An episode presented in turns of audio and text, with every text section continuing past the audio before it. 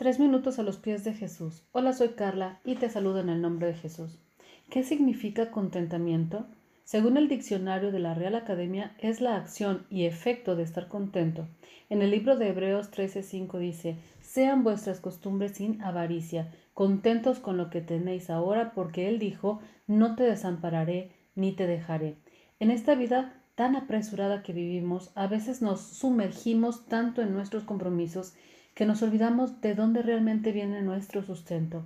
No es extrañar entonces que la gratitud no forme parte de nuestro día a día. Si nos detenemos a pensar, aunque sea solo un momento, nos daríamos cuenta que tenemos mucho para estar agradecidos. Somos afortunados por estar vivos, por tener ropa para vestirnos, un trabajo, comida y sobre todo la alegría de tener una familia y amigos que nos rodean. Asimismo, nos podemos olvidar de una palabra sencilla pero maravillosa, contentamiento.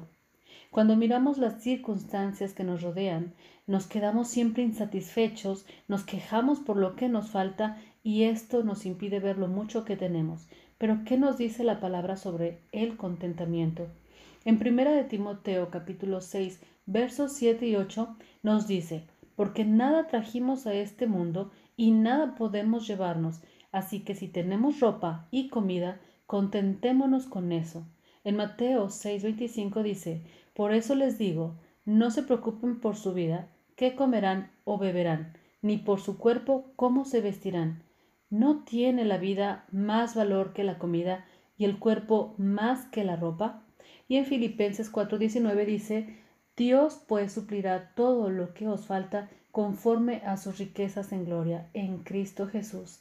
Hermanos, caminemos por fe, con expectativa, con esperanza en nuestro corazón. Si así lo hacemos, nada nos faltará. Dios nos da las porciones exactas de todo lo que necesitamos. Nos dio una medida ayer, una medida hoy, mañana otra, y así sucesivamente, y a medida que vamos creciendo conforme a su voluntad, se nos da más es como la porción de alimento que les damos a nuestros niños. A ellos, al igual que a nosotros, se nos da lo que necesitamos ahora. Mañana se nos añadirá lo que podamos digerir. Dios nos ha prometido darnos siempre lo necesario. Ahora solo nos toca creer y esperar el tiempo oportuno. ¿Qué piensas sobre esto? Déjanos tu comentario en iglesialatina.com y que tengas un día muy bendecido.